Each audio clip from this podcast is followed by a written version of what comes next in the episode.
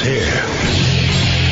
Now, broadcasting from, from the underground command post, deep in the bowels of a hidden bunker, somewhere under the brick and steel of a nondescript building, we've once again made contact with our leader, Mark Levin. Hello, everybody. Mark Levin here. Our number, 877-381-3811. 877-381-3811. Now, for days and days and days, I've been insisting that Mitch McConnell and Paul Ryan reveal the names of individuals in the Senate and the House who are known predators. When you actually have the United States Senate vote on a resolution compelling its members to participate in mandatory anti-sexual harassment training, you have a problem in an institution of 100 people. I understand their staff and so forth. I'm talking about the elected officials. I said the same thing with respect to Paul Ryan in the House of Representatives. You had two members of Congress, one with specific experience, Jackie Spears, Democrat from California, saying that she happens to know of two specific members of the House, one Democrat, one Republican, who are known predators, who are involved in sexual harassment, or have been. We read about something called a creep list that goes around. Some 50 people on Capitol Hill who are known harassers or predators. There was a petition signed by over 1,500 former members of Congress, former staffers, former interns, and so forth, insisting that something be done in the United States Congress.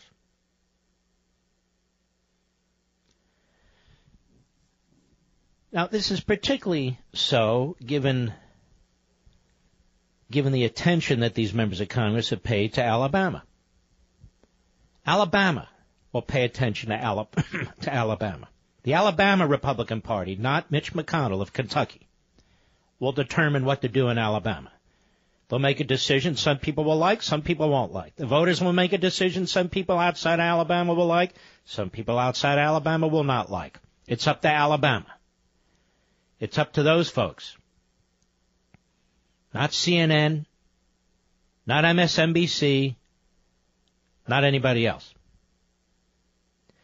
And yet Congress is the responsibility of those who run the place. Mitch McConnell is in control of the Senate for all intents and purposes. The Speaker, Paul Ryan, is in control of the House for all intents and purposes. And both places are apparently out of control. The CNN story I wrote, read to you uh, last evening said that it, the problem of uh, sexual harassment is, quote, pervasive, unquote. Jackie Speier said it's a breeding ground, breeding, quote unquote, ground. So we're not talking about this case or that case, we're talking about many cases. I've also said that we need to know the identity of these people. Who are the harassers? Who are the predators? We have a right to know. They may be our representatives, they may be among our senators. We have a right to know. They work for us. We pay their salaries, their pensions, and their health care benefits. Now, the right scoop. Mark Levin calls on Mitch McConnell, Paul Ryan to resign over sexual harassment. Washington Times, Mark Levin blasts code of silence protecting sexual predators in Congress.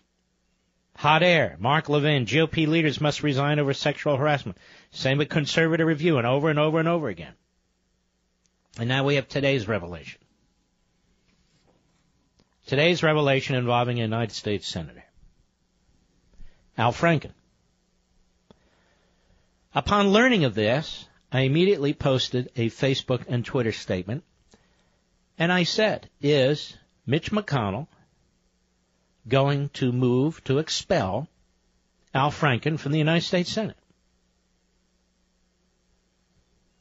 Cory Gardner, who is a surrogate, a lapdog for Mitch McConnell, he, the other day, was saying that if Roy Moore is elected to the United States Senate, he should be expelled the moment he puts his foot on the Senate floor, essentially. Okay, that's the standard. That's the standard. It was set forth by Mitch McConnell's surrogate, Cory Gardner. Got it. That's the standard. Okay? Surely it can't just be a standard for a Republican. That's got to be a standard across the board, right? So, charges are now made against Al Franken by Leeann Tweeden. I don't know her well. I've met her a couple of times, I believe, at a Freedom concert once or twice. I don't remember where exactly. Very, very nice lady. I do remember that. Very proper person. And uh, she has made an allegation. You've probably heard it all over radio and TV. She's done a number of interviews and she did a press conference. But in order to explain the broader picture, in order to explain where we should be headed with this, it is necessary to hear some of what she has to say about Al Franken. And then what Mitch McConnell and the Republicans and the Democrats want to do about it. And by the way, it's not expulsion. Even though there's an actual photograph, there is firsthand authenticated evidence of Al Franken putting both of his hands on her breasts while she's sleeping, returning from a uh, from an event honoring our military.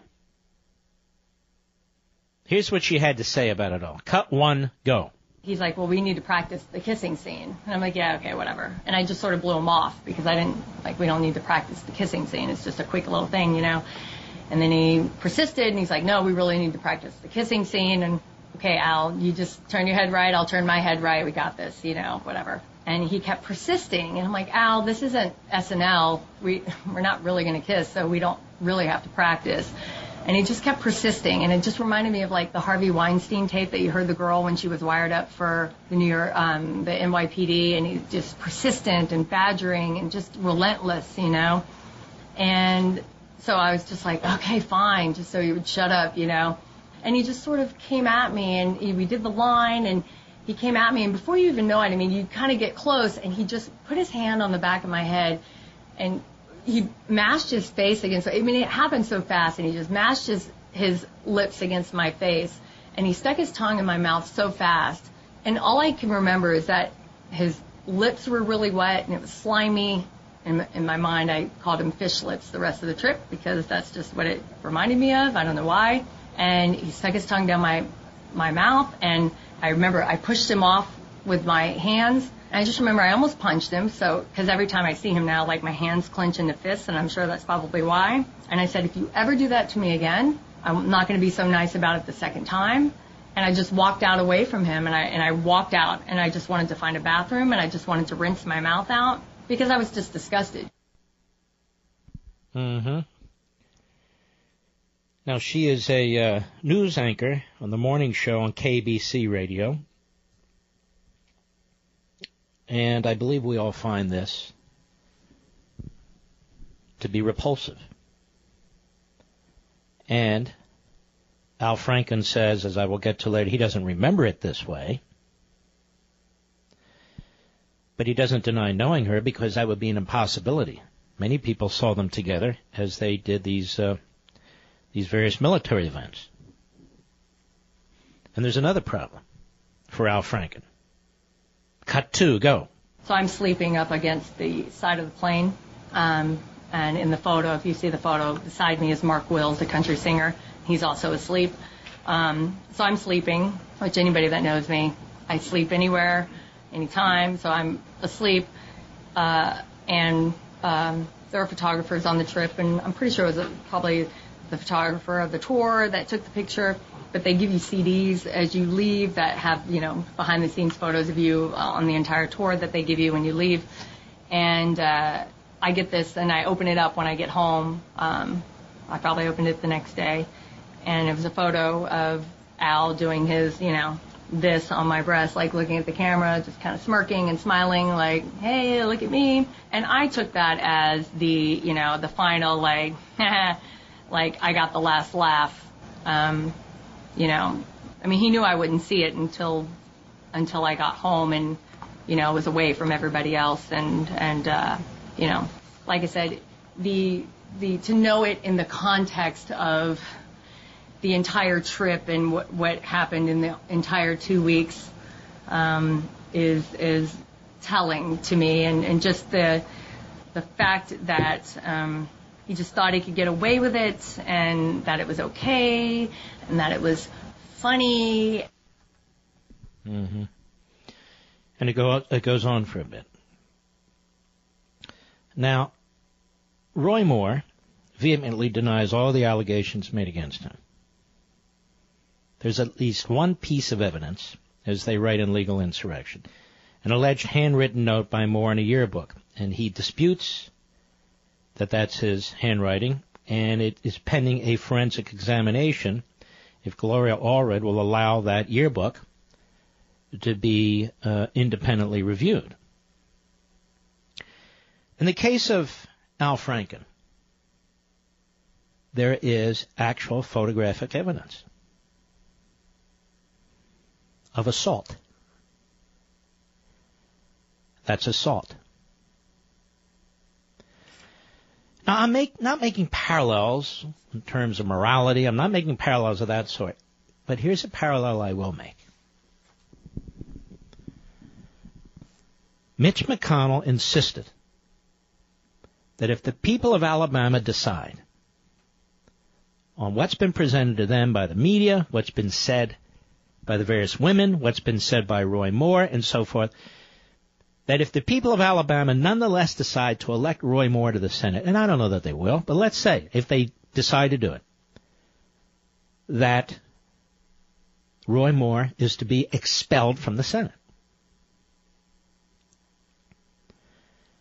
Al Franken, in a photograph, is seen assaulting a woman. I hear the left with their conspiracy theories that this was photoshopped. I hear the left saying it's not clear that he's actually touching. She says he touched, and it sure looks like that to me. I'm looking at a photograph now. This isn't even a recollection. This is actual physical evidence. Physical evidence. Why isn't Al Franken being expelled from the United States Senate? If that's the standard that Mitch McConnell and Cory Gardner, and quite frankly, all the other senators, for the most part, who've raised their voices, if that's the standard. Remember, we were told, forget about due process. Forget about that. When the evidence is overwhelming, the evidence is overwhelming. Okay. The evidence is overwhelming that he assaulted her when she was asleep in a plane. Is it not, Mr. Producer? Could you, could you perceive a Better evidence than that photograph? I couldn't. Then I would ask, does she sound credible? We're not talking about decades ago. We're talking about maybe a decade ago, a little less. No, actually, what was it? 2006? A little more. But the photograph itself, she's sleeping. And so I ask you, my fellow citizens, I ask you, the American people, why the double standard from Mitch McConnell? Why the double standard from the United States Senate? The code of secrecy, how they protect each other while pretending they're going to go through really important anti-sexual harassment training when they won't even reveal the names of the predators among them and they know, in many cases, who they actually are. And it's been going on for a long period of time, according to Ms. Spiers and Ms. Gillibrand. Been going on for some time. And today we have Republican leaders. We have a Republican leader in the Senate who's spending more time in the race in Alabama than he is as the Republican leader repealing Obamacare, securing the border, balancing the budget, addressing the debt, funding the military and all the rest, because this is about his power. And yet, and yet, despite the photographic evidence, that same Republican leader, Mitch McConnell, says, well, you know what? I, I think we're going to send this over to the Ethics Committee. Send it over to the Ethics Committee, where so much dies. And the code of silence goes on. I predict there will be more. Just a matter of time. And you know why I predict that? Not because I'm Nostradamus. Because these senators told us that. Because these House members told us that. They said it's a breeding ground. The CNN said it's pervasive. Well, then there must be more than just Al Franken. And I want to know why he's not being expelled based on the McConnell standard. Why isn't he being expelled? I'll be right back. Mark Levin.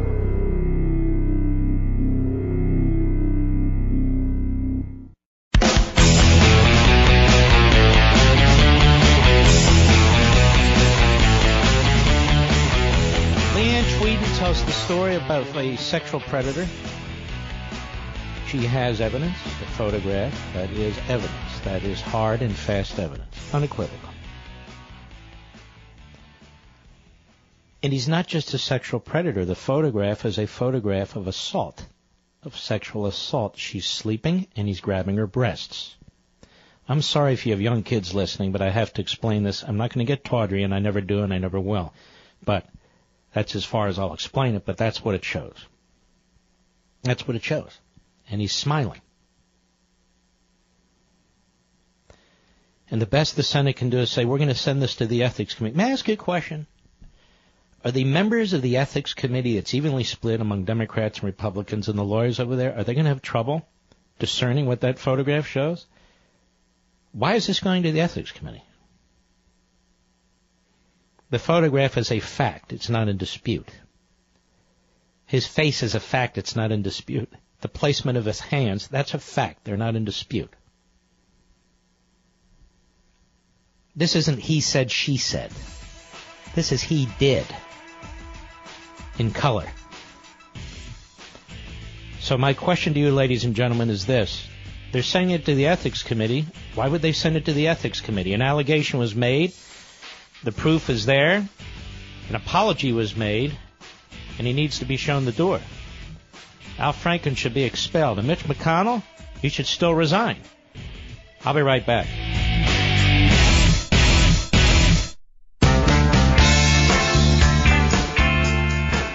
Mark Levin, America's tyranny hunter. Call in now 877 381 3811. Look, I said it the other day, and I want to be clear about something. All allegations aren't legitimate. All allegations aren't true. There are people who've been cu- accused of sexual harassment who never did a thing. It's a difficult thing to prove. It's a difficult thing to disprove.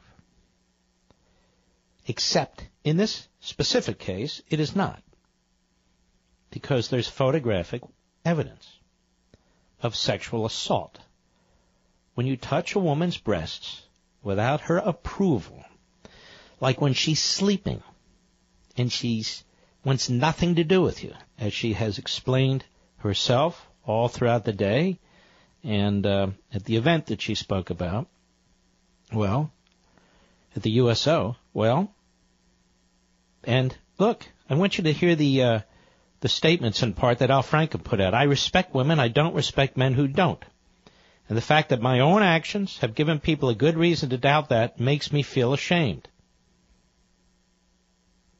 So he's not denying his own actions now, is he? It's kind of hard when you have a photograph in that particular instance. Franken first issued an apology, writes the LA Times, to Tweeden, in which he said that the photo was clearly intended to be funny, but wasn't. I shouldn't have done it. Was clearly intended to be funny?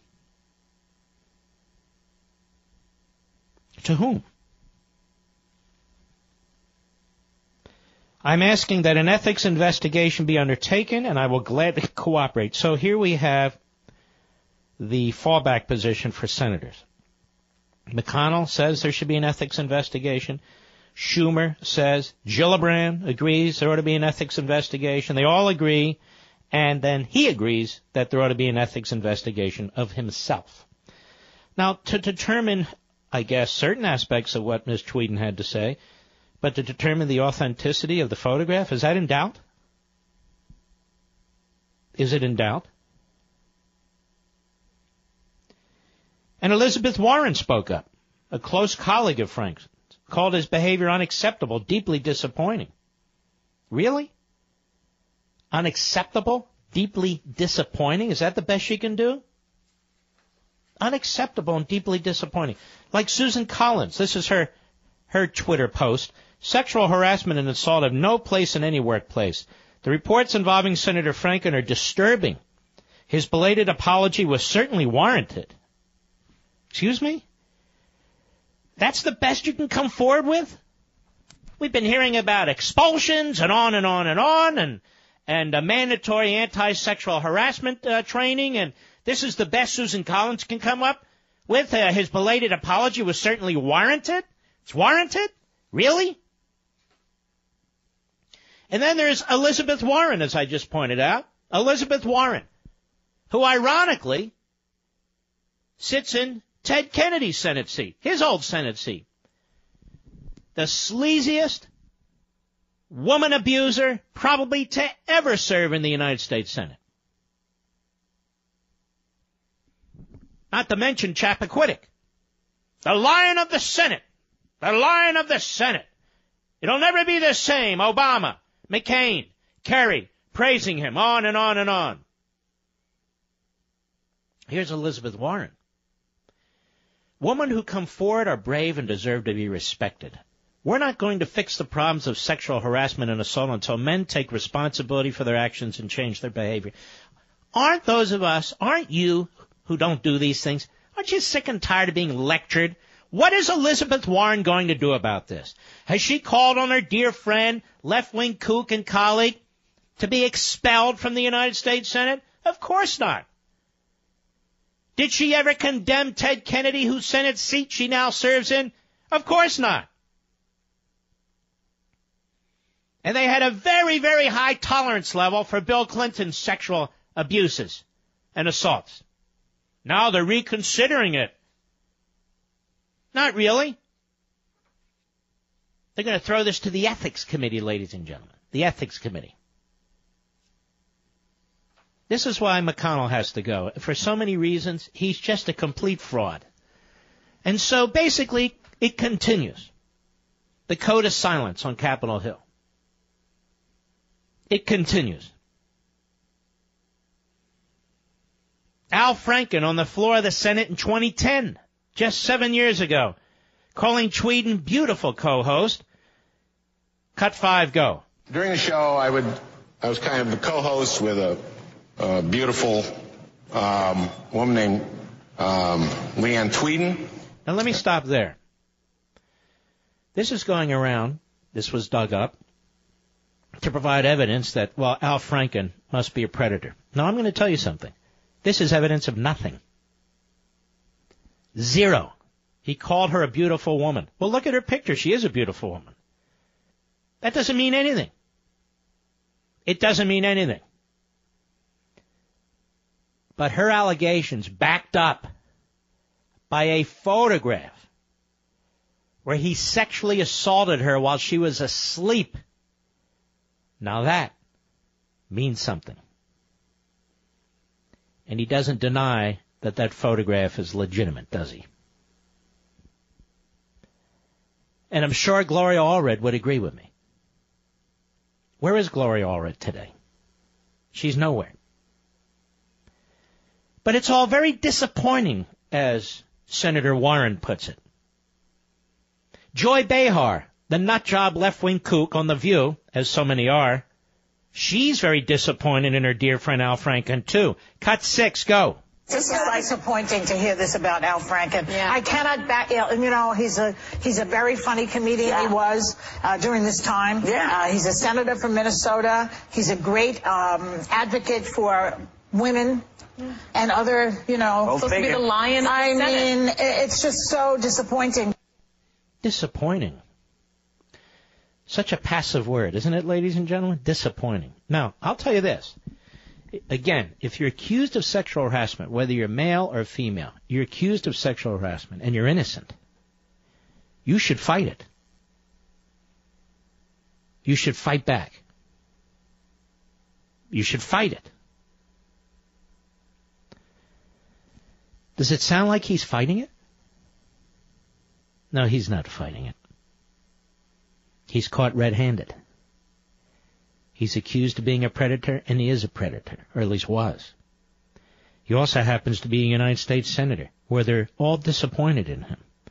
And they're going to have an ethics committee investigation to investigate these allegations, even though he hasn't denied them. Just not exactly as he remembers them. But of course, the photograph, which I keep mentioning, is not in dispute, and he doesn't dispute it. Very disappointing. Aren't you disappointed? And now, according to other publications, another woman has come forward.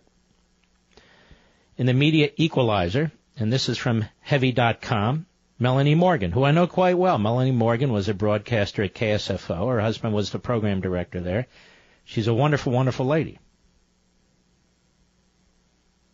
A second woman has come forward with allegations of harassment against Senator Al Franken. Melanie Morgan, who is co-founder of Media Equalizer, said Franken harassed her after she appeared on an episode of The Politically Incorrect with Bill Maher in 2000.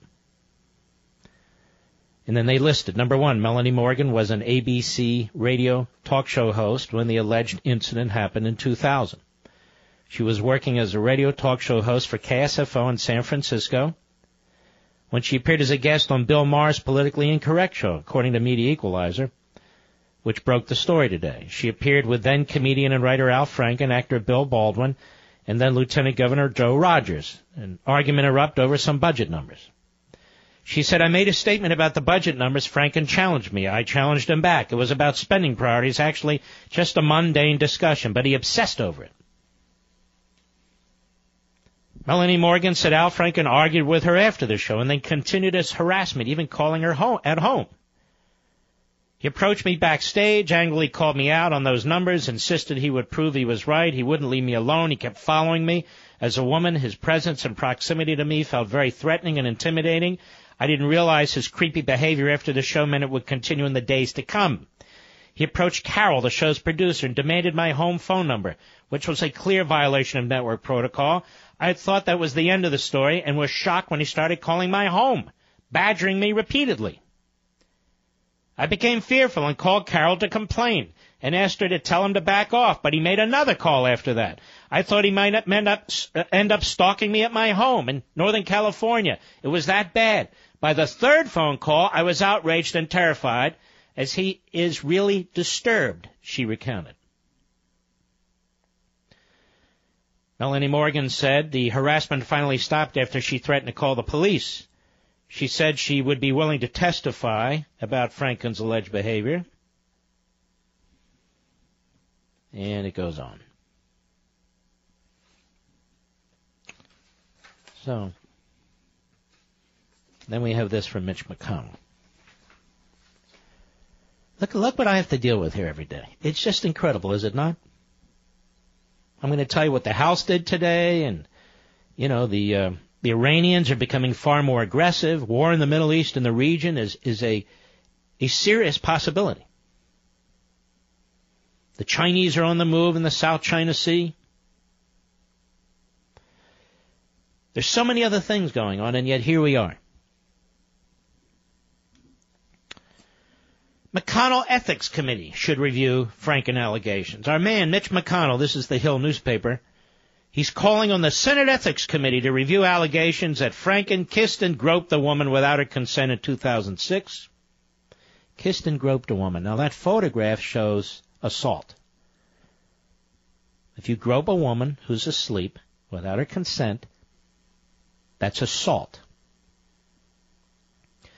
McConnell said in a statement as with all credible allegations of sexual harassment or assault, I believe the Ethics Committee should review the matter. I hope the Democratic leader will join me on this. Regardless of party, harassment and assault are completely unacceptable in the workplace or anywhere else. Now you'd think this guy is, is an observer to what's going on. He's an observer to the scene, right? He's the leader of the United States Senate. I want just give it an ethics committee over here. Want bipartisan support. Now we have more bipartisan support in this body going on here than we've ever had before. Bipartisan, send that to the ethics committee. Did he say that with respect to Roy Moore? No. expel him. Don't let the people of Alabama decide. I will decide. And if he gets to the Senate, Cory Gardner, McConnell's lapdog says, expel them. The surrogates, the pseudo conservatives, you don't get due process here. This is politics. You know, it's overwhelming evidence, blah, blah. Fine. That's the standard. Then expel Franken. He's a predator. The evidence is unequivocal. At least the photographic evidence. Now expel him. That's the standard. Got it. We're in. Expel him.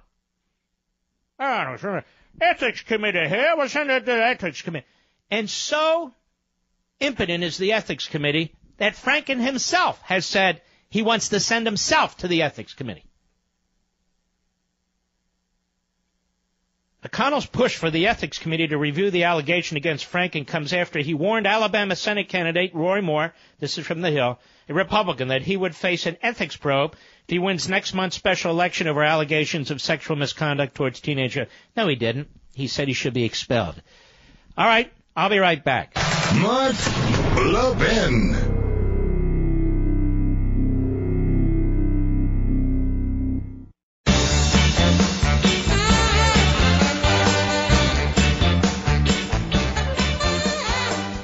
You know, my fellow patriots, you've heard me talk about AMAC, the Association of Mature American Citizens, and their conservative effort on the Hill. But did you know that AMAC is also your resource for all things Medicare? Now that the Medicare annual election period is here, it's the perfect time to visit AMAC's website at www.amac.us. If you're searching for a Medicare plan that meets your needs, AMAC's Senior Resources Network is a good place to start. With access to multiple A-rated insurance companies, AMAC is able to deliver choices. More than that, AMAC has knowledgeable, licensed agents who will take the time to answer all your questions, explain your options, and help you choose a plan that suits your individual needs. Personalized Medicare guidance from licensed, certified professionals plus the ability to choose what's right for you. Another reason why AMAC is better for you. Don't wait. The Medicare annual election period runs through only September 7.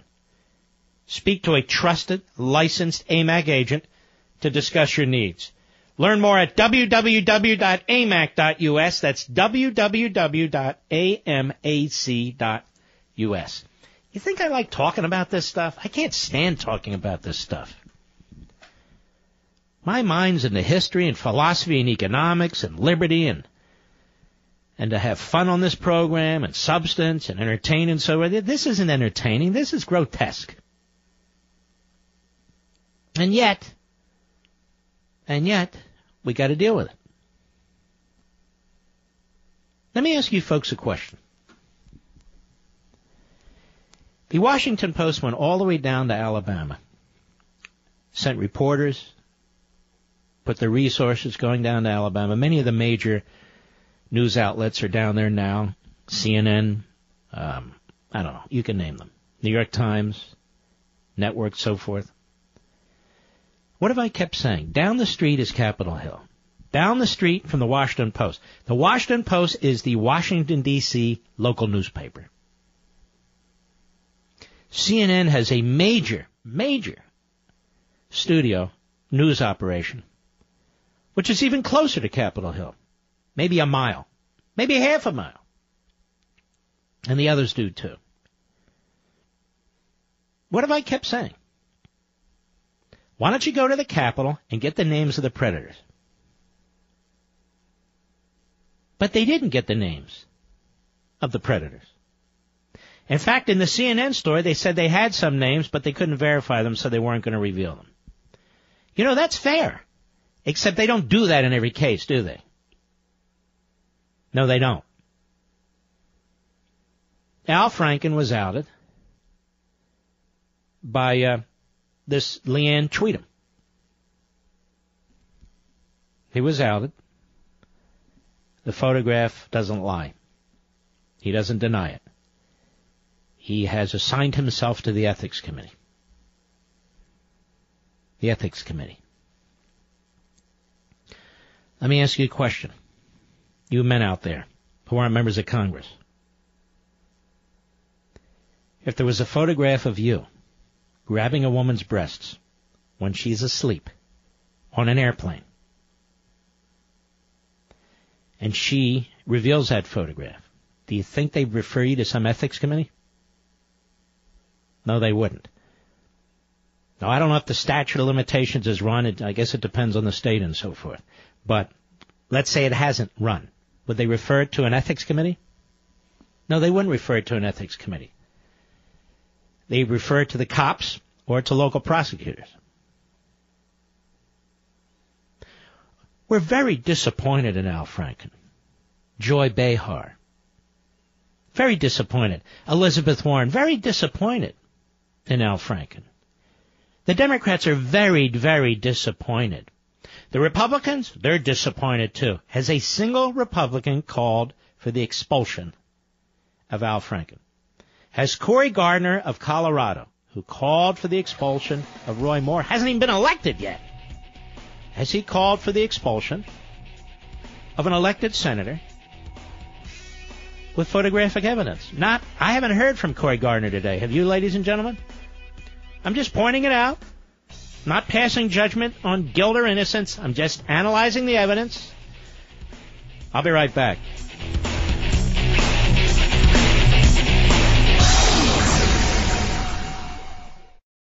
He's here. He's here.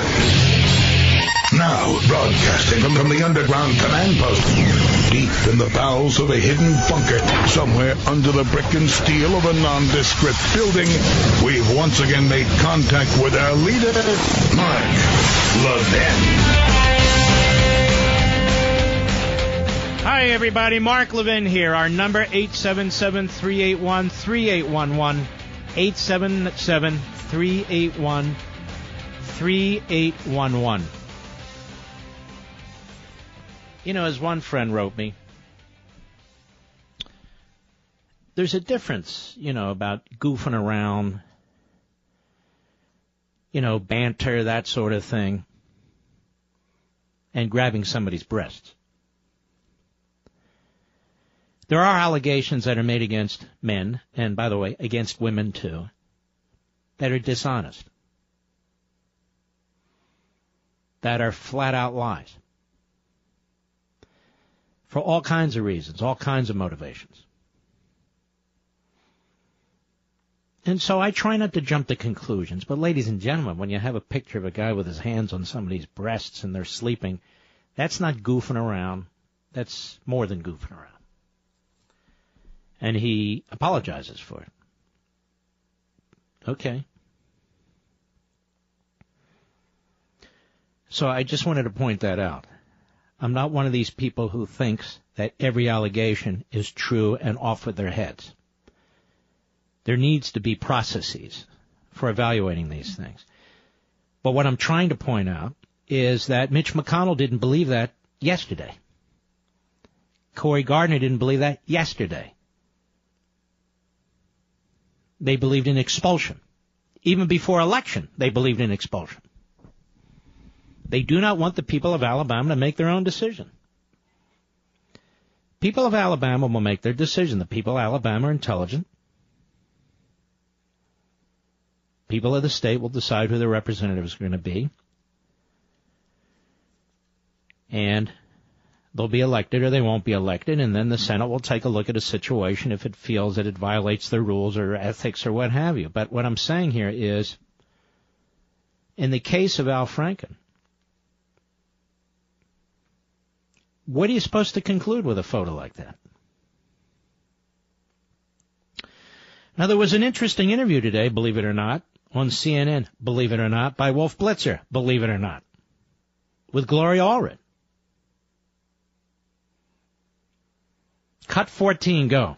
Can you say flatly to our viewers right now, Gloria, that uh, the signature, what he wrote in that yearbook in 1977, according to her, can you say flatly that was not a forgery? Now stop. They're talking about the signature or the, the, the, the sentence or comments that were written in the yearbook, uh, allegedly by Roy Moore. You'll remember that was brought up at that press conference the other day with uh, Gloria Allred and her client.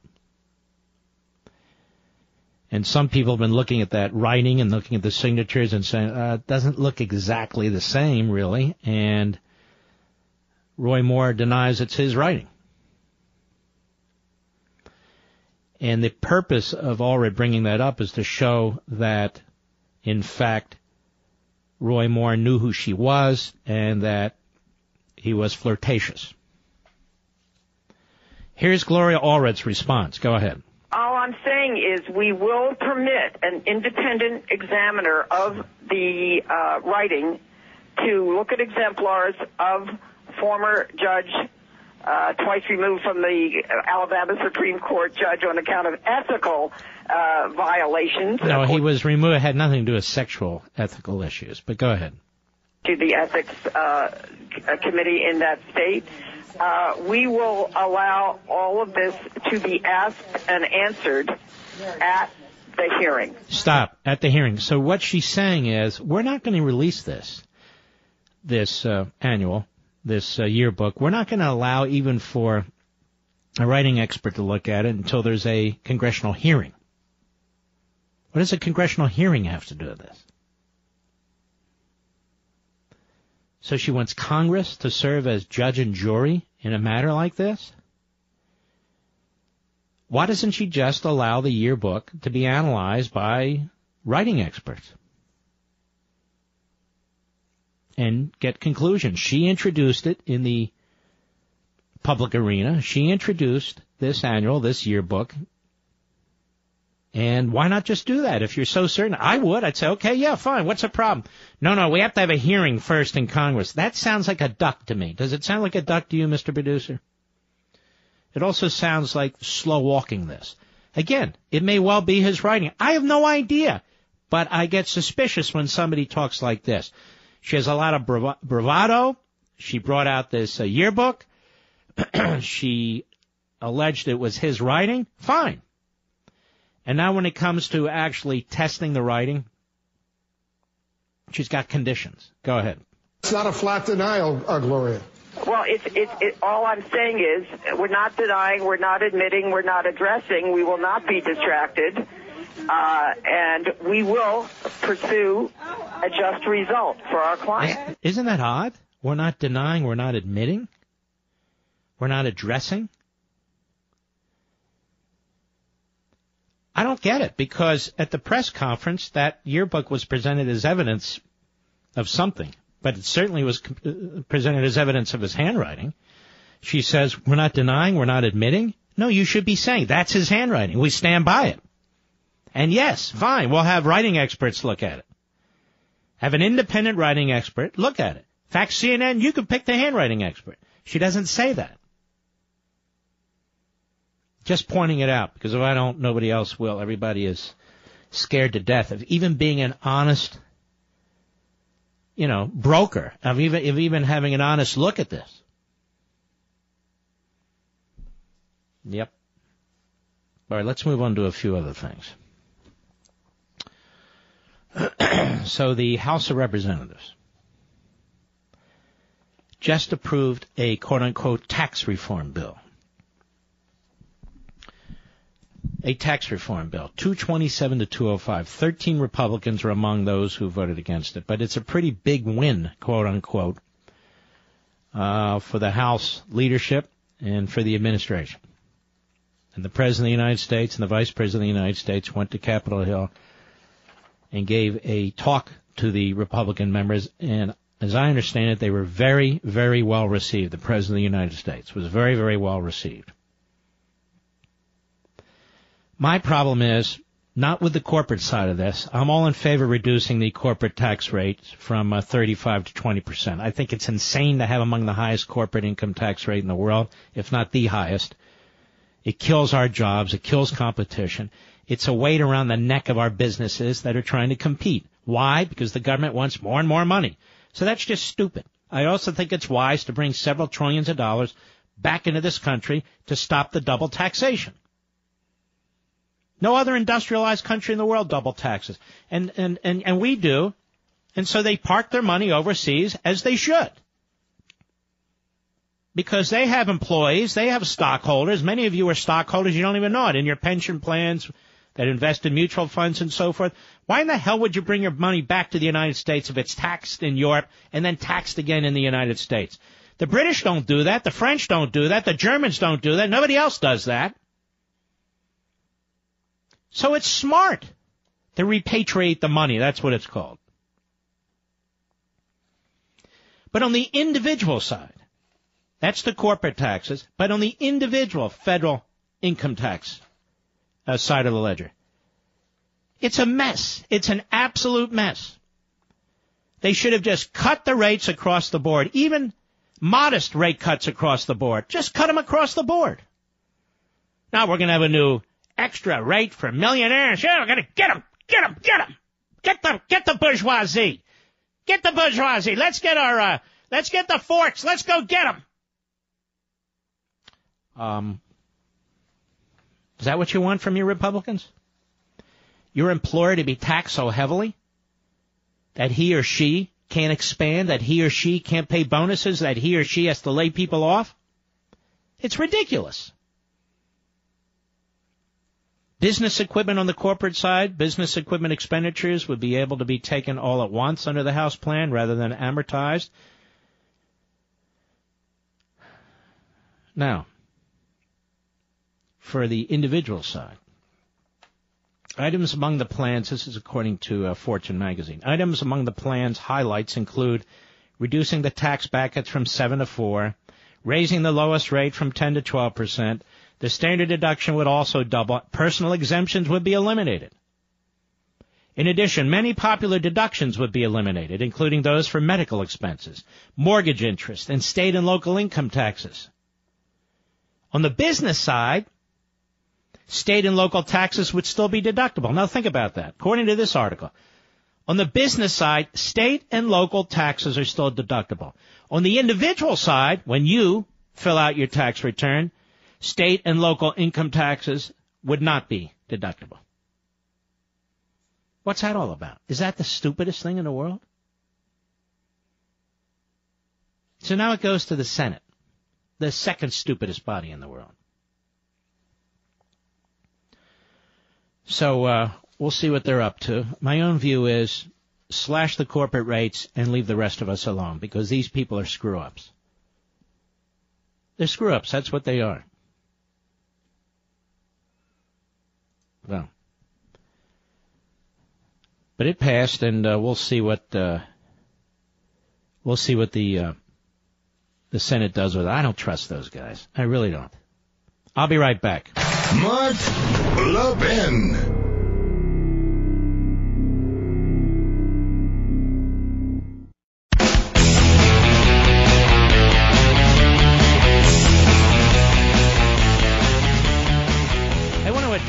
There's really no good time during a show to integrate this issue into what I've been discussing.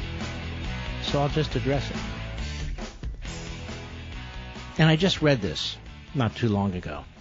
There was an op-ed in the New York Times today by a fellow by the name of Bret Stephens. You should go back and look at a number of his articles, also when he wrote at the Wall Street Journal. He's a very nasty human being. He writes very, very viciously. And he's a character assassin. That's what he is.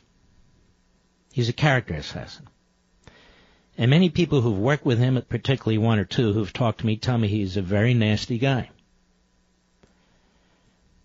And here's the headline. Steve Bannon is bad for Jews. Now you can say a lot of things about Steve Bannon, but that's not one of them. And so what he does in a very uh, evil and slick-like fashion, this Bret Stephens in this piece, is throw names around, titles around, cherry picks history in order to character assassinate. Bannon is very pro-Israel. He's pro-Jew. I haven't talked to him in a long time, but I know this for a fact. But in addition, this Bret Stephens trashes an organization called the Zionist Organization of America, headed by a very decent man, Mark Klein. And he trashes that organization for giving an award to Bannon.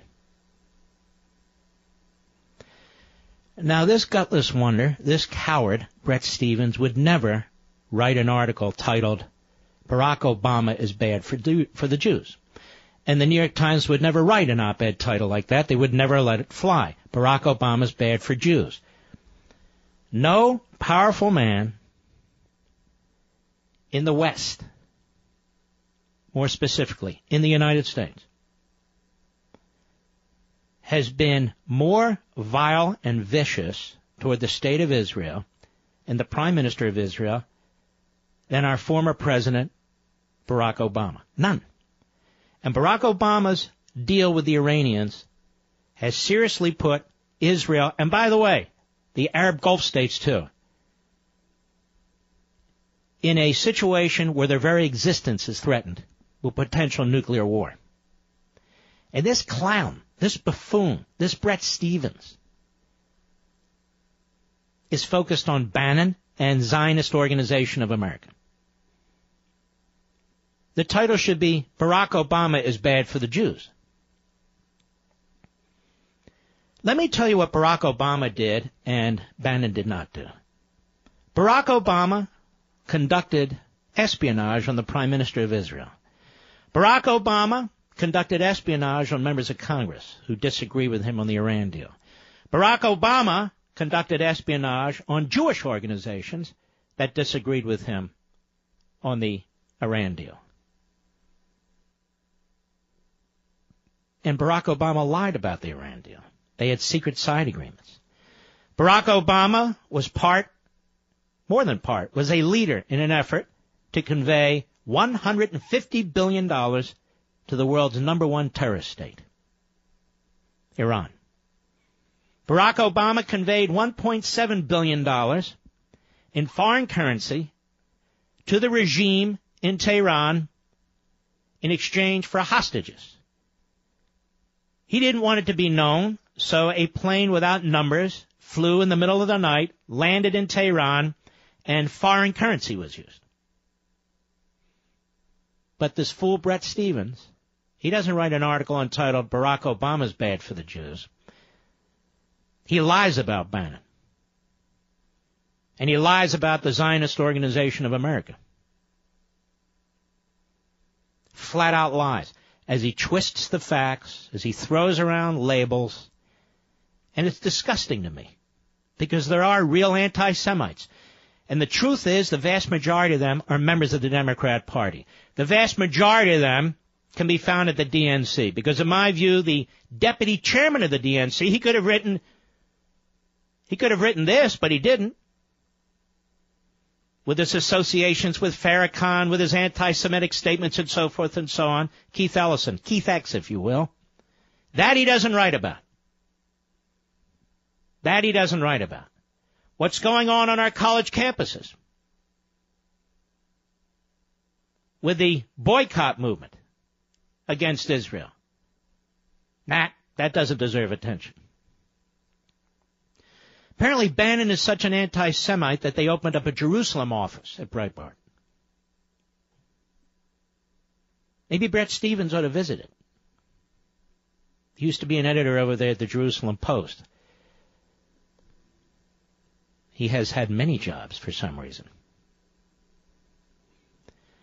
So in a not so clever piece, he smears, he rewrites, he character assassinates, because that's what this puke does.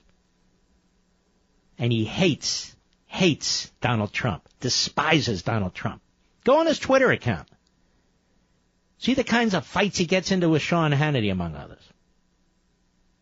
He's such a lightweight. I want to thank the Zionist Organization of America for what they do. He can't let one column by a half-wit can't let one column by a half-wit affect you. And it won't. This column will be forgotten in, in a short period of time. I thought I would point it out. All right, ladies and gentlemen, lots to go, more to cover. I'll be right back.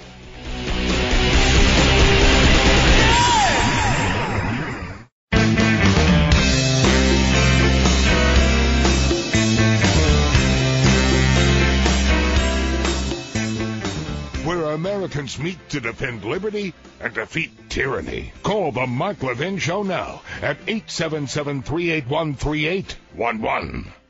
Let me ask you folks a question. Are you familiar with the role the New York Times played during World War II to conceal the existence of the Holocaust? The New York Times some time ago did a study of itself kind of like the Senate passing an anti-sexual harassment training requirement for itself. And it's a rather thoroughgoing examination, and others have written about it too, how the New York Times did its very best to downplay the Holocaust. It had infrequent reporting. It often pushed the stories to the back pages. Um, and the irony is that Bret Stephens works for the New York Times. That Bret Stephens is paid by the New York Times. That the title the New York Times puts on this piece, Steve Bannon is bad for the Jews, should really read The New York Times is bad for the Jews, brought to you by the New York Times. The New York Times doesn't support Netanyahu. The New York Times doesn't support Likud or the more conservative uh, political elements in Israel. The New York Times supported the Iran deal, which is a dire threat to our country, Arab countries, and Israel. And this fool, Bret Stephens, is thrilled to be writing for a newspaper that during the height of World War II, during the genocide of Jews, sought to downplay it in many ways cover it up, push it to the back pages. And they've admitted it. The paper of record. They still call it the paper of record. We're still supposed to believe what's in that newspaper. And they hire guys like Bret Stephens to inform us, you know, who to like, who not to like, who's a hater, who's a lover. The Zionist Organization of America has done far more than Bret Stephens ever could dream to do. But Bret Stephens is a hater. He can't just disagree with people. He can't just disagree with Trump or disagree with Hannity or disagree with the award or disagree with ZOA and so on. No, don't you know they're anti-Semitic. Now just think about that kind of perverse thinking. The Zionist Organization of America, according to this clown, is an anti-Semitic, what does he write? anti-Semitic Zionist organization. And I doubt he was even drunk when he wrote that line. Very, very troubling. And here's another irony that this clown will never understand. Donald Trump is more supportive of Israel than George W. Bush ever was, and that George H.W. Bush ever was. Got that? It's true. I'm convinced before the end of his term he will move the American embassy to Jerusalem. I'm convinced before the end of his term he will recognize Jerusalem as the capital of Israel. That would never happen under a Bush.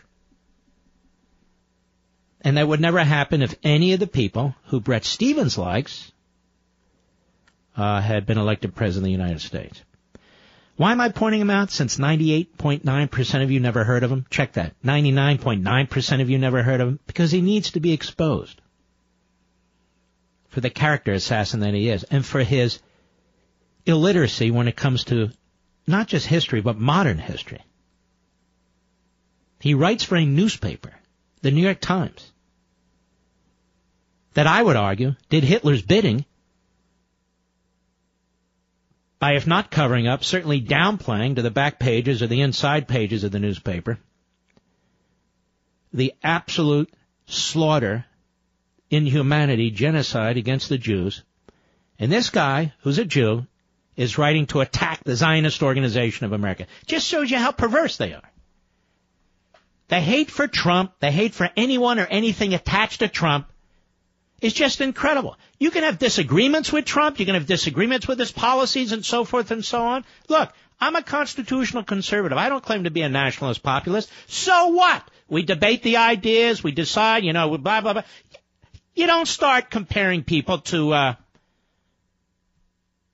anti-Semites because they happen to disagree with Bret Stephens when the record is absolutely the opposite.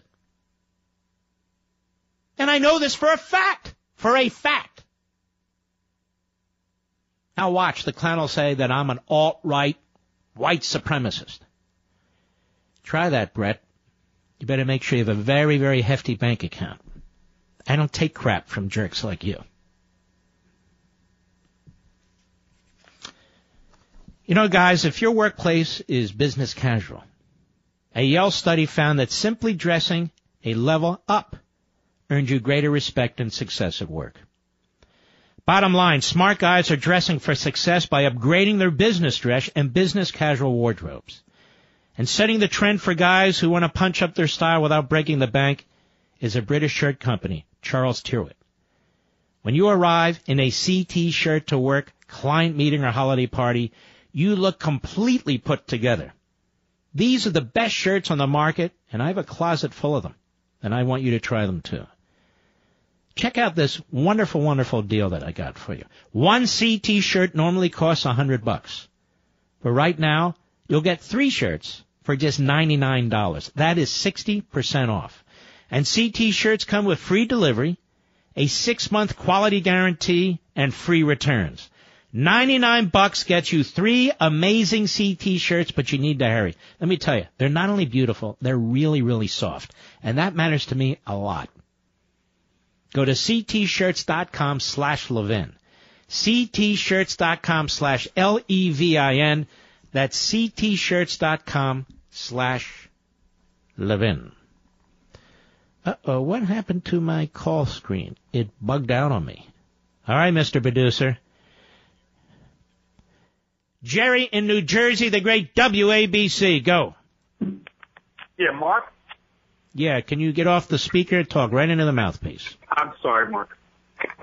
Uh, yeah, I just, I, I, I agree with you. I love when you talk about uh, Hume and Spinoza and Locke instead of Moore and, uh, and Franken, but this is the society we live in. But I, I just don't think there's a moral equivalency between Franken and and Moore because I didn't of, say there is, and there doesn't need to be. But I don't think he's she's wearing a flak vest. I don't think her hands are actually touching her breast. Oh, come on. Mark, I think he's posing. He's being a, a sophomoric idiot, but he's like the guys that gesticulate when a pretty girl walks by. All right, uh, ladies and gentlemen, you'll look at the photo and draw your own conclusions. All right. Now we're going to debate whether or not was he touching them, almost touching them, kind of touching them. I see the photo and he looks like he's touching them. What do you think, Mr. Producer? Tell me your honest opinion. He's grabbing. He's groping her. But go ahead, sir. I'm listening to your every every syllable. No, I, I think that it's it's he's a comedian that's acting like a buffoon, which is Guess what? Comedians don't get passes. Comedians don't get passes, and they don't get to use comedy as a fig leaf. Sexual act that he's doing. He's And, and, and I'm trying to tell you, I'm not one of those that's knee jerk about this stuff that says any accusation is in fact um, a truth. I don't know that to be the case, uh, but that's uh, you can't. Oh, he's a comedian. He's only kidding around. Sorry, comedians have to follow the rules too. At least in my opinion, if you don't think he's touching, that's fine. How about when she says he uh, he forcibly kissed her? Does that do anything for you? Well, uh, the for, the forcibly kissing is is he's he's rehearsing for a show and Ah, rehearsing.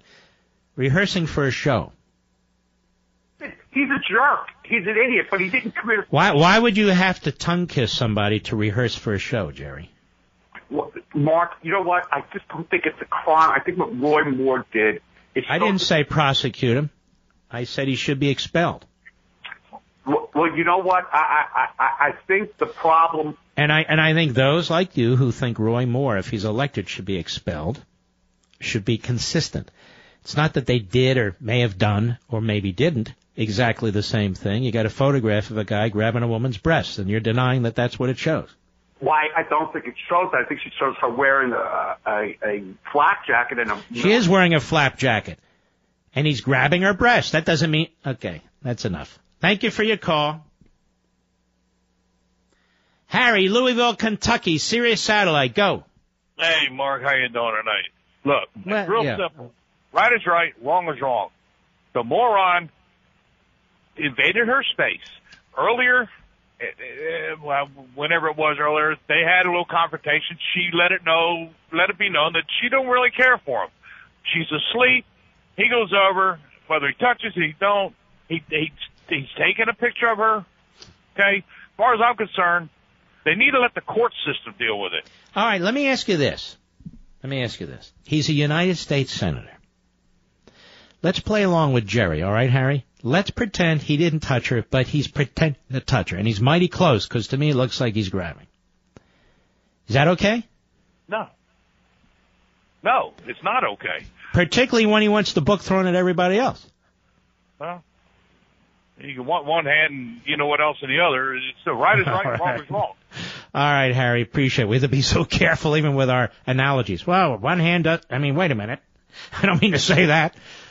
Uh, there is, there is too much of that too. We have to be now so careful, so careful what we say and do. But if you're grabbing somebody's breast, and that's what the photo certainly looks like to me, and I bet nine out of ten people, um, that is not a matter of being careful. That's a matter of being a predator, in my humble opinion. Let us continue. Let us go to Joe in Bellevue, Nebraska. How are you, Joe? Great, Mark. Thanks for taking my call. Hey, uh, Mitch McConnell is derelict in his duties as a leader. Uh, you know, a, a true leader would sit uh, Franken on the side, not send it to an ethics committee. He'd get with Schumer, sideline that guy, and and then find a way to ex- expel him from Look, look. the Hey, Senate. McConnell has reached all the way into Alabama to try and control the outcome of that race. That's what he's done. Exactly. And he shouldn't. He's the Republican leader in the United States Senate. Frankly, it's the business of the people of Alabama, the Republican Party of Alabama. Um, the uh, if they want to decide that they want to send the guy to the Senate, it's up to them. They want to decide they don't, that's up to them. He's all involved in that. Meanwhile, in his own backyard, where he's responsible, in the in his own United States Senate, says, "Yeah, we're going to send it to the Ethics Committee." That is the least uh, uh, action that they could possibly take is send it to the Ethics Committee. Roy Moore, whatever. They, they, they, uh, the fact is nothing's been adjudicated, but in the case of Roy Moore, even before he's elected, they want to talk about expelling him. All I'm saying is whatever you believe about all the facts, we now have our standard. Our standard is if an allegation is potentially legitimate or seems legitimate, that's it, according to Mitch McConnell. That is it. Mitch McConnell took his position before the additional women came forward. Well, you, re- you remember that? Oh yeah. It was just based on the Washington Post story. Uh, you know, McConnell's too busy being a tyrant and consolidating his power. I'm not sure why or how he's trying to consolidate his power, but he's more intent on that than focusing on his duties as a leader. Leaders my friend. No, I agree with you. I got to go. We'll be right back. Mark Levin.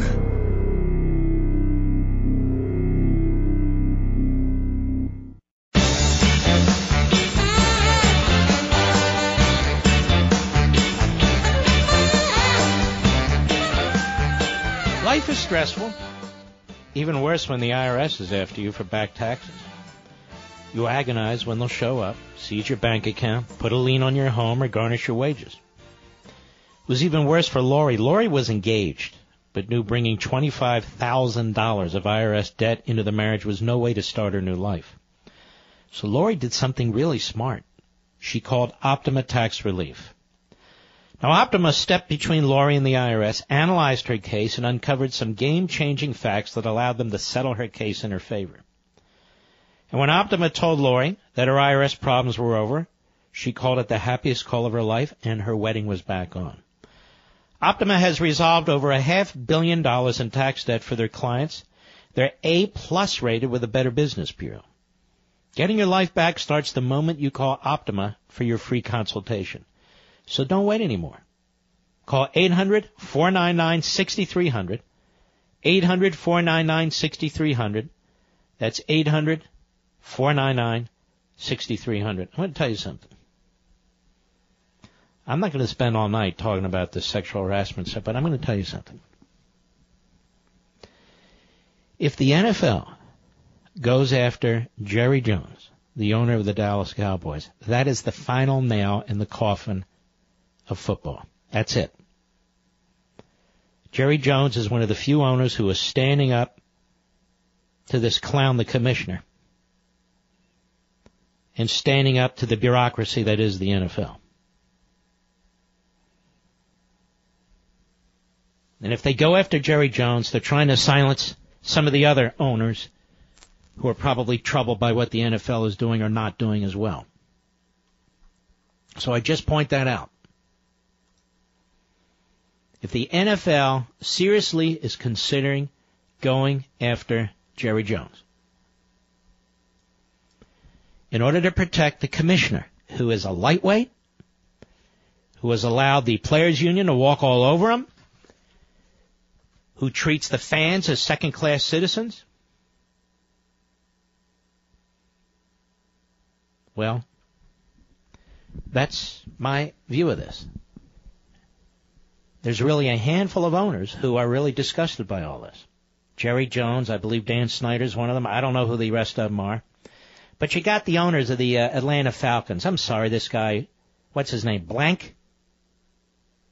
Arthur Blank, who was uh, one of the three men who became enormously wealthy off of uh, Home Depot. Arthur Blank is a lightweight. He's a coward. That's right. That's my opinion. I'm not attacking the Atlanta Falcons or the Atlanta Falcon fans.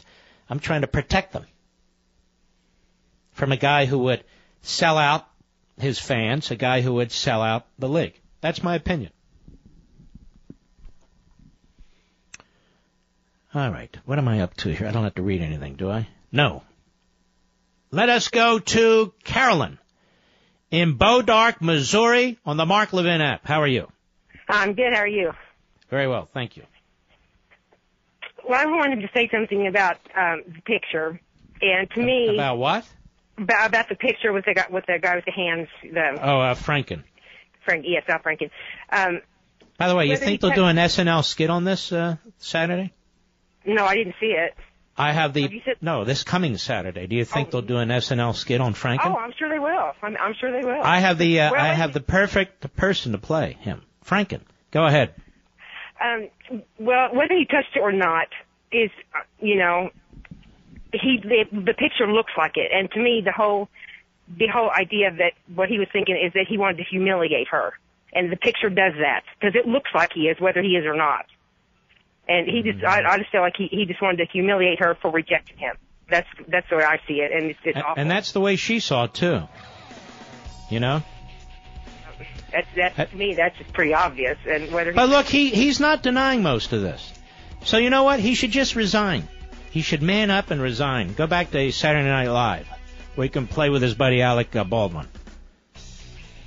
All right, ma'am. I appreciate your call. I appreciate all the calls. You take care. We'll be right back.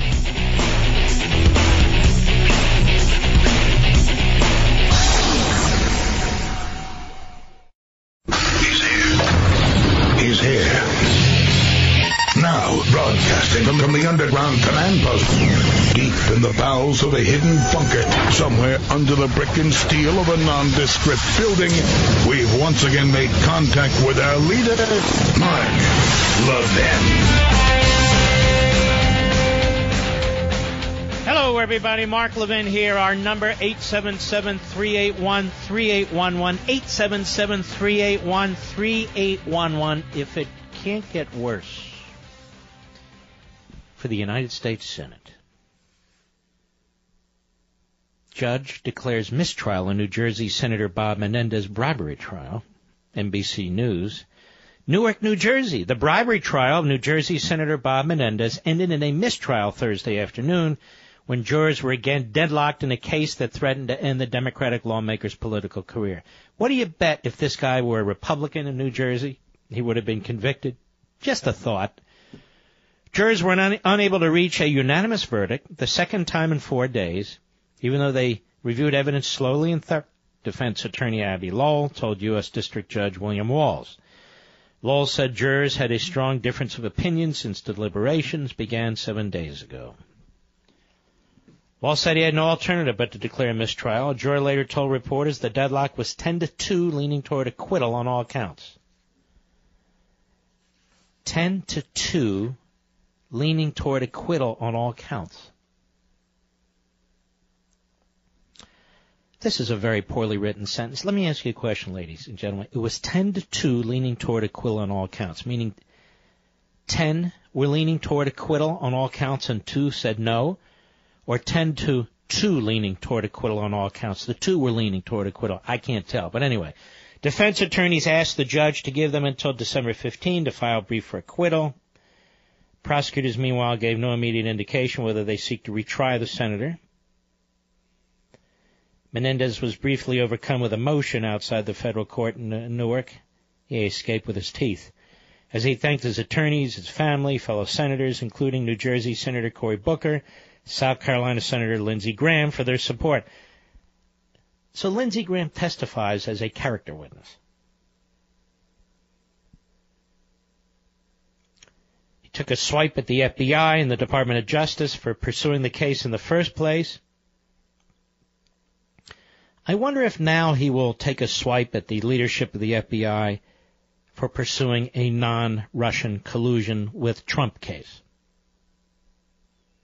I saw where the Senate Judiciary Committee, led by a Republican, was demanding more information from Jared Kushner. Why don't you fools leave this family the hell alone? Why don't you clowns in Congress get your own act together and leave the Trump family the hell alone. What the hell do you think they did? Seriously, what do you think they did? If they did something that affected the election, for God's sakes, wouldn't we know by now? Four c- congressional committees investigating, every news operation in the land investigating, an out of control Soviet style prosecutor roaming the legal landslide looking for stuff. The hell do they want? Trump gets elected president. He brings in some family members to help him. Not if that's not been done before. Kennedy, Kennedy, Kennedy, and they're chasing the kids, they're chasing him, they're chasing this one, they're chasing that. To what end? Well, we know to what end. But what the hell, ladies and gentlemen? Let the president serve his term, do the very best he can, see what they can get through this uh, this god awful Republican Congress, if the Democrats block it, they block it, and then there you go. Do you have to try and put people in prison? Do you have to constantly harass them with documents? Let me ask Mr. Grassley a question. The guy's in his 80s. He can barely complete his sentences. I don't know if he's got false teeth, but it seems like they're about to fall out of his mouth when he's talking behind a microphone. What does he want? How's his memory? Where are his documents? By the way, I have another question. Everybody wants to know who in the Trump campaign. Did you meet with a Russian? Did you see a Russian? Did you meet with a Russian? Did you see a Russian? Okay, I have a question. How many Democrats met with Russians in the last five years? How many Democrats in Congress met with the former ambassador to Russia? I'm just curious. How many Democrats in, Con- in Congress in the last five, six, seven, eight years went to Russia? If the fact of an interaction with a Russian, not even the substance, is enough to try and get an attorney general on perjury, then I would like to know about all the interactions of the Democrats with the Russians. Then you bring up the nuclear, the uh, the uranium deal, uranium one. Ah, that's a non-issue. That's intended to deflect. A non-issue. That's a non-issue. But Jared Kushner's last email, that's the crime of the century. Again, I'm not a special pleader for anybody. I'm just looking at this. How the world is so upside down. Judge declares mistrial in New Jersey Senator Bob Menendez bribery trial. Well, and he's innocent. He is uh, he's innocent until proven guilty.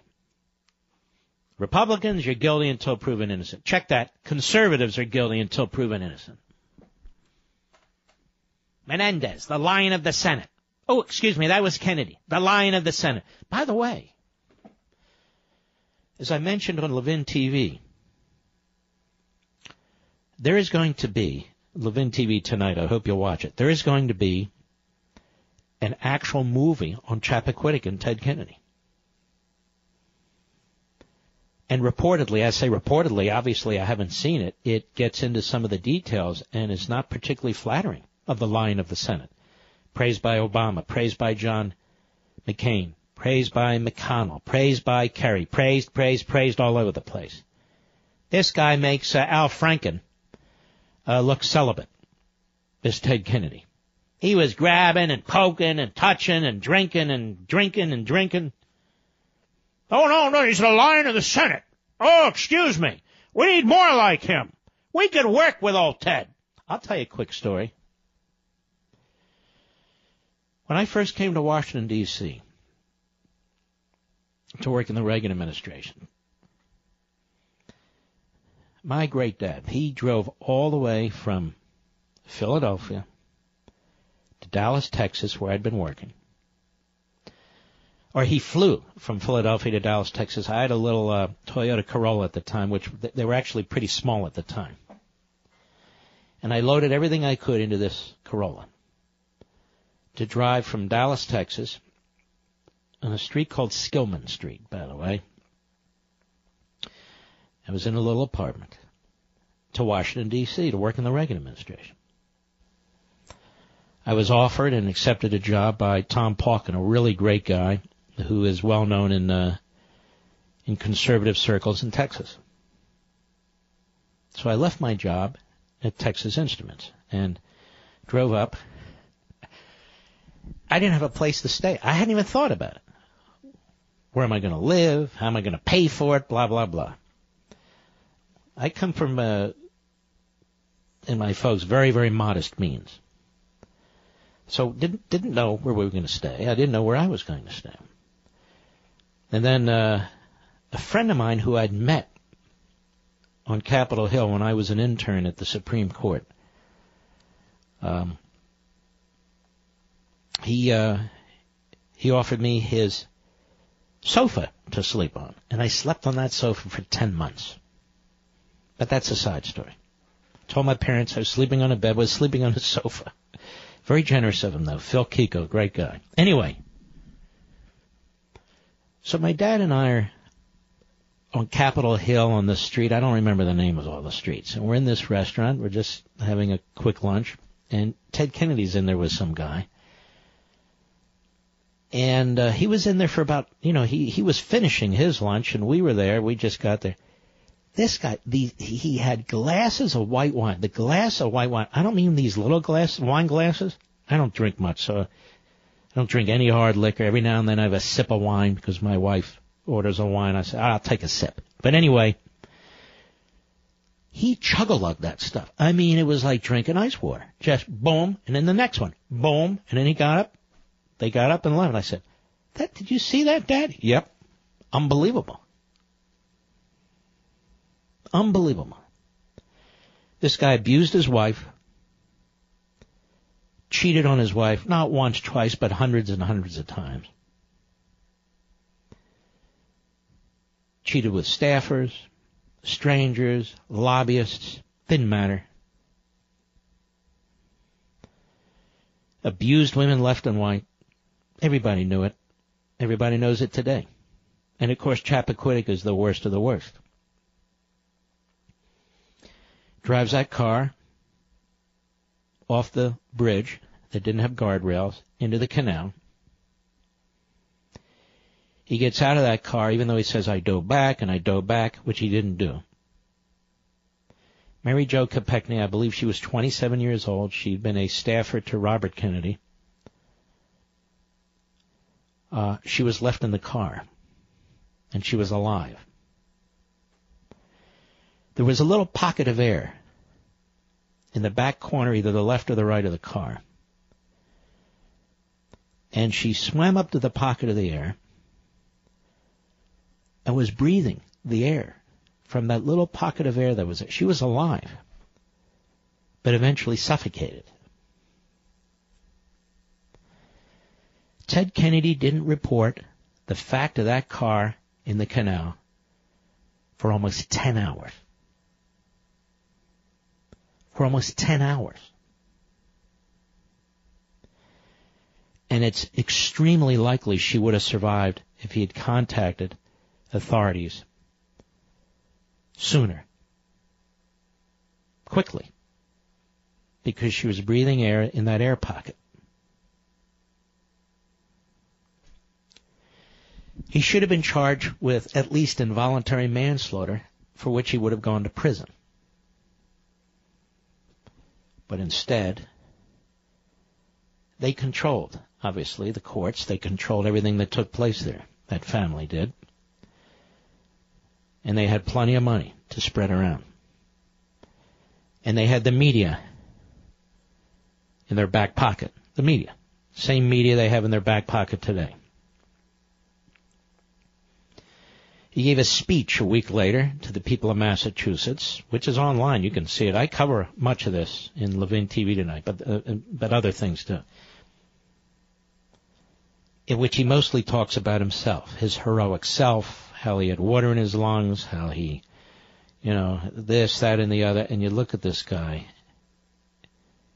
evil, absolutely evil, ice water in his veins. Orrin Hatch's best friend in the Senate. John McCain brought the tears, giving him a eulogy. Barack Obama going on for 15 or 20 minutes, praising the man. Because, of course, Kennedy got behind Obama against Hillary Clinton and helped him win the nomination. One after another after another, the lion of the Senate.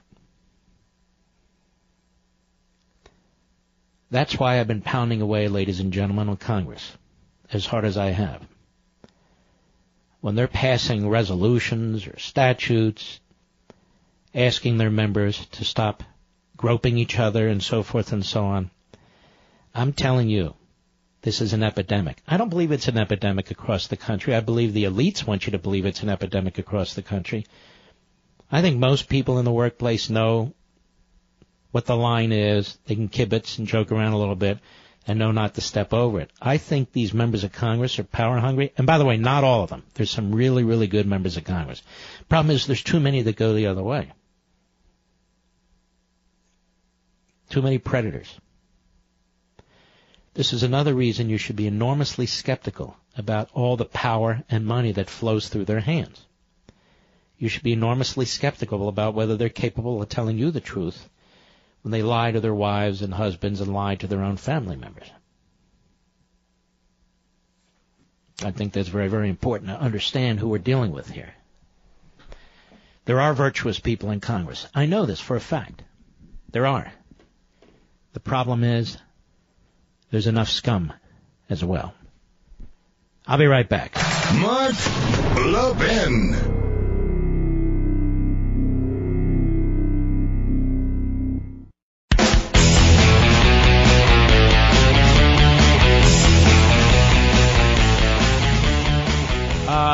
Take a couple calls here.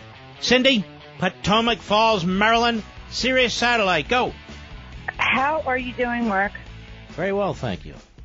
I was just calling because I wanted to, it was sort of a comment, not. Uh oh, Cindy, we're catching every other word. Turn your head with the phone a little bit, see if that helps. Okay, how's that? Go ahead. That sounds better. Go ahead. I just wanted to say, it seems Yep. to me like the people in power are Mm-hmm. still, after a year of having this new administration, they still feel like they're operating undercover. And like what they're doing isn't obvious to people. Now, I understand that not everybody listens to uh, Patriot Radio and Mark Levin and all the others. What? And and they, I know, it's stupid. I, I know. I'm I know. stunned. If you would just pay me a small stipend, I would go out and recruit people to listen. But anyway, that's You don't need to. I have my mother-in-law. She's the best at it. I love your mother-in-law. Okay, so the point is this, so It feels like with every bit of news that comes out, like I'm listening to this stupidity, right? The whole Roy Moore thing comes to light, and Mitch McConnell is saying that if he gets elected, he's going to be asked to resign immediately, right? And then this BS with Al Franken comes up, and they're going to do an investigation of what? I don't know. It's going to go to the ethics committee. Of, but investigating what? I, don't know. I, I don't understand. Maybe Mitch McConnell can help explain it. He won't come on here and do it. When is there due process and when isn't there due process? When are we to believe and when are we aren't to believe? Uh, is is there disparate treatment depending on the senator, whether the senator is liked or disliked, whether the senator is a Democrat or Republican, whether the senator is a liberal or conservative, whether the person's a senator yet running for the Senate and a senator? Mitch McConnell has some splaining to do. Every single thing. And I know at one point you went back and did the research with the New York Times and what they had said and what they had said and blah blah blah, and then it all blew up because it was like, okay, this is what you said then, and it's clear you're full of shit now. And I Uh, dump, dump, dump. All right, Cindy, gotta go. Can't use the S word. Rich, trucker in Pennsylvania, Sirius Satellite. How are you, sir? Hi. Good evening, Mr. Levin. Thanks for taking my call. Well, it's my pleasure. I was uh, listening to one of your callers and got very agitated Uh-oh. with the man that thought it was a good idea or he wasn't touching the woman. That that really bothered me because as a child, we we know we're not supposed to touch other people. What's happening? Well, look at the picture. Do you think he touched her? I I'm just going by what I heard because I was driving. I haven't. Well, I want everyone to decide for themselves, seriously. I want everybody to take a look at the picture. To me, Rich, it looks like he uh, he did. Uh, and she said he did. I mean, it's a photo. You can draw your own conclusion. Looks pretty conclusive to me. Thanks for your call, brother. I'll be right back.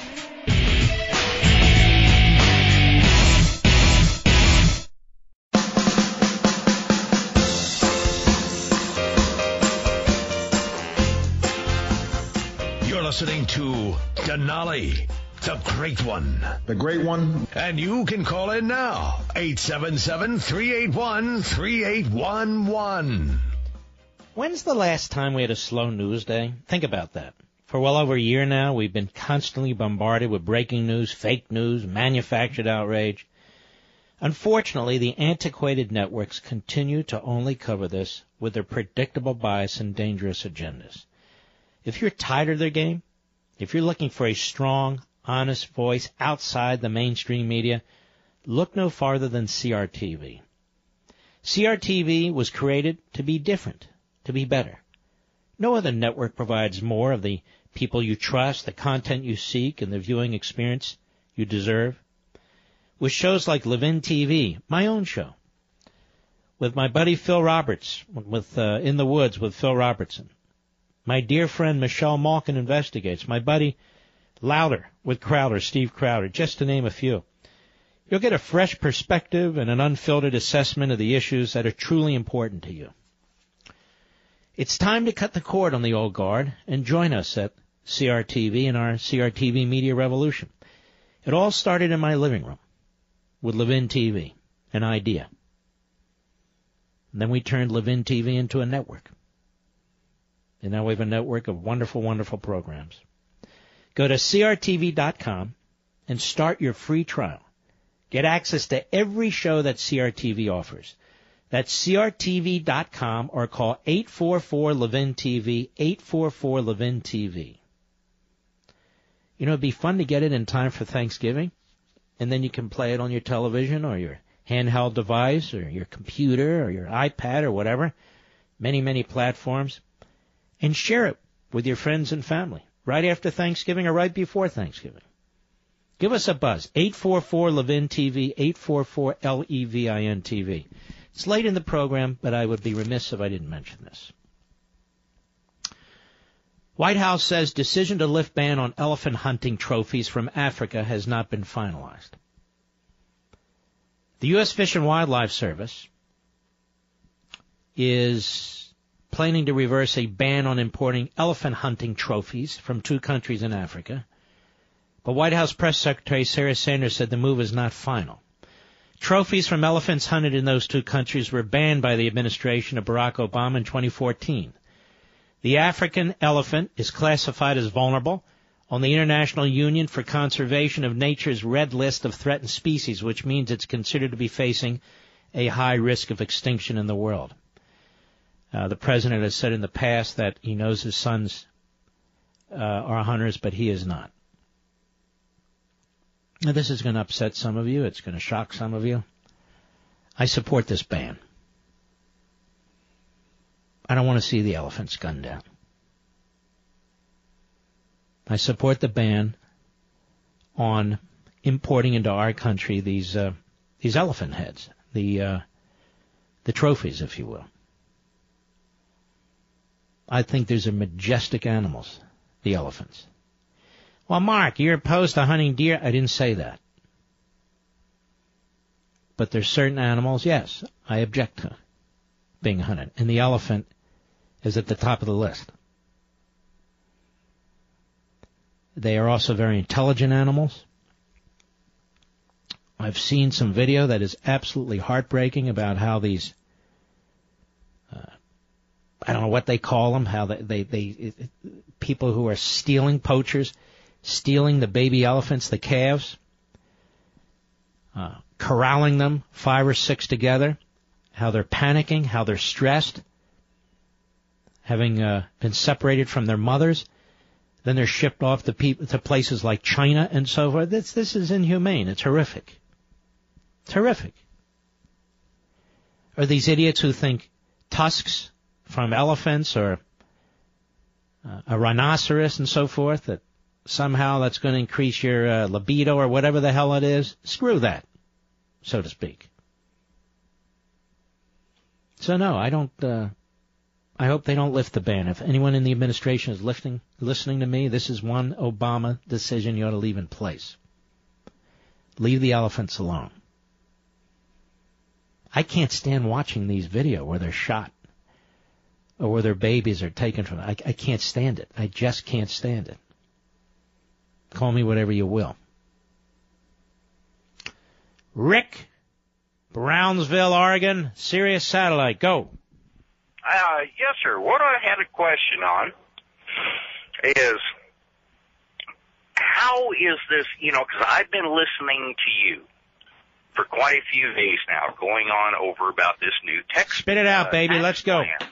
Yes. All right. How is it going to affect me in Northern California? I I don't. I, I don't know all your uh, your your situation in Northern California. as well. It's just basically. Do you do you deduct property taxes on your uh, uh, as an itemized item on your taxes? Yes, my uh, tax man does it now, but Well, I don't mean who physically does it. Do you deduct the property taxes you pay from your tax form? Yes, Do you deduct the interest on your mortgage? yes. Well, depending on which plan goes through, you'll be affected, depending on how much you pay. Let me ask you this. You're in California. Do you pay property taxes? Uh, yeah. Yeah. Do you pay a state income tax? Do you pay a state income tax? Okay. Depending on which Republican plan is uh, is adopted, uh, those won't be deductible either. I think that's ludicrous. They should have just cut the rates across the board by a few percent. Go ahead and slash the corporate rates because uh, they're way too high, and leave well enough alone. Because uh, these are not Reaganite proposals. Reaganite proposals would be slashing the rates by more than a few percent, uh, and we wouldn't be hearing about, oh, we're subsidizing the blue states. We're not subsidizing any states. Let me ask you a question, Rick. Are you a Republican? Yes, sir, I am. And you live in Oregon, right? No, I live in Red Bluff, California. All right. Well, it said here you live in Oregon. All right. You live in Red Bluff, California. Um, who signed your tax return? The governor or you? Me. Okay. When people say, oh wow, look at this, we're subsidizing blue states, it's nothing to do with subsidizing blue states. And this crap's coming from Republicans. You're an individual taxpayer. You're paying your own taxes. You're not part of a middle class group. You're not a part of a rich group. Your taxes are your taxes. You're either punished or you benefit on your own. It doesn't matter what state you live in. People who live in red states have to do the same thing. Interest deduction. Deducting state income taxes if you have them. Property taxes and so forth. This propaganda, what, we don't want to subsidize the blue states anymore. We're talking about what is right for the individual taxpayer, what is right for small business, what is right for corporations. I'm all for slashing 35 to 20 percent. I get it. I get that's a growth, me- growth mechanism. I get it creates jobs and wealth. I get it improves our ability to compete with foreign companies. I'm all for it. But why would you screw the individual and families along the way with these phony claims that they're going to be tax cuts. I just saw some congressman from Pennsylvania on TV. And he said, I've looked at the data and almost everyone's going to get a tax cut. That is simply not true. It is simply not true. And he's responding to a host who's obviously into his class warfare stuff. Well, well, this isn't fair, but putting the class warfare stuff aside, you either do the right thing or you don't do the right thing. And at this point, my view is Go ahead and slash the corporate income taxes and leave the rest of us alone because otherwise you're going to screw around. Thank you for your call, sir. All right, let's continue. Jeff, Hillsboro, Oregon, the great KUFO. Go. Hey, Mark, I you just hit a nerve when you started talking about hunting like uh, animals that, uh, that, that that that we just don't need to hunt for trophies. I mean, elephants, grizzly bears. I've been a hunter all my life, and I just I there there are some animals I just would never harvest for the fact of having a trophy hanging in my in my home. I, I you, you, you just struck a nerve when you talked about that today, and I and I, I just hope the administration hears us and does not lift this ban. I really do. Otherwise, uh, the killing and the poaching of the elephant, it's just going to go on and on and on, and it's going to it's going to even uh, it's going to accelerate. I, I just I tell you, I watch these these things on the internet, and it turns my stomach. It just turns my stomach. Be, be free to kill anything that you want to kill uh, because it's an animal.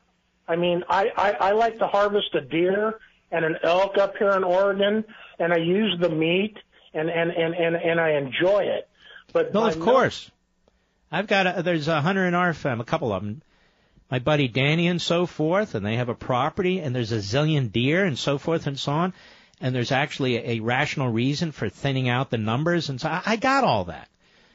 There's no rational reason for killing an elephant other than you want a big head on the wall. I remember when I was uh when I was a seventh grader, and I'm a big guy. I did a I did a whole analogy or report in one of my classes on elephants, and I, I, I just adore the animals to something fierce. But anyways, Mark, you really struck a nerve. Thank you. Listen, listen, Jeff, and you're a hunter, and I've got five weapons. I don't have a problem hunting, but I feel the same way with the big cats. Those big male lions and those big manes and so forth. Well, what is the point of that?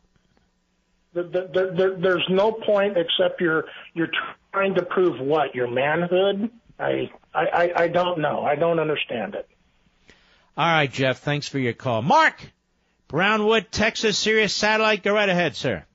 Hey, Mark. Hey, hey, you're a great authority on so many things, uh, but I'm a rancher, and I, I'm uh, not saying I'm an authority on this. I'm just giving you my opinion. I don't pretend to be an authority on this. Okay, but you know, if I've got a hundred acres of land and I've got ten cows and a bull on it, and a year later I'm going to have 20 cows and a bull, and, and I've got to do something with my habit. I don't have a problem with that. I don't have a problem with that. But that's not the situation with elephants. They don't produce that fast. Uh, yeah, no, they don't. It's uh, but they're out of habitat, and I've been over to Africa about twelve times. I've helped uh, build some orphanages over there, and uh, the the people in Zimbabwe will tell you people need to come over here and and see how uh, much of our crops the elephants destroy. They tear up their houses. They they kill people.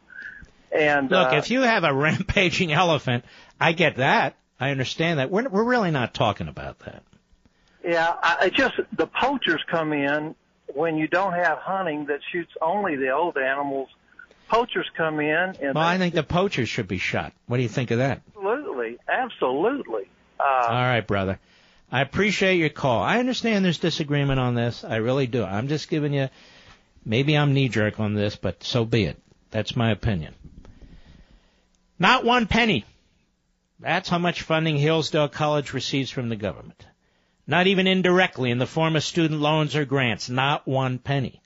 The vast majority of colleges receive around 30% of their revenue from government funding, loans, and grants. Now that makes them dependent on the government and taxpayers like you and me to stay in business. Now in contrast, in stark contrast, Hillsdale refuses every single penny of government funding. Why? Well, because money from the government comes with strings attached.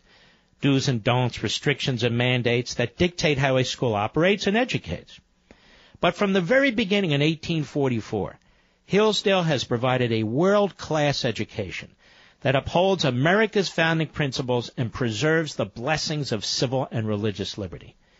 Everything Hillsdale does, from the financial aid 97% of its students receive to the completely free online courses it offers, depends on generous donors who recognize the worth of independence. Not one penny preserves the integrity of Hillsdale education. Not one penny ensures that Hillsdale can continue to be a beacon of independence for all of its students across America and for you. Why don't you check them out? Go to levinforhillsdale.com. That's L-E-V-I-N for Hillsdale.com. Mark Levin.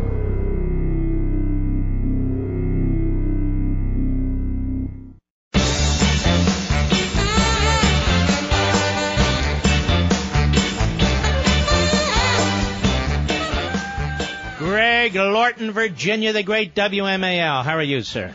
Good, sir. Thank you so much for taking my call. Most importantly, um, I just wanted to let you know that through listening to you over the last two years or so, you have made a huge effect on myself and my two young boys, um, where we look to the Constitution first and kind of go from there. And I want you to know I voted for Obama twice. Big mistake.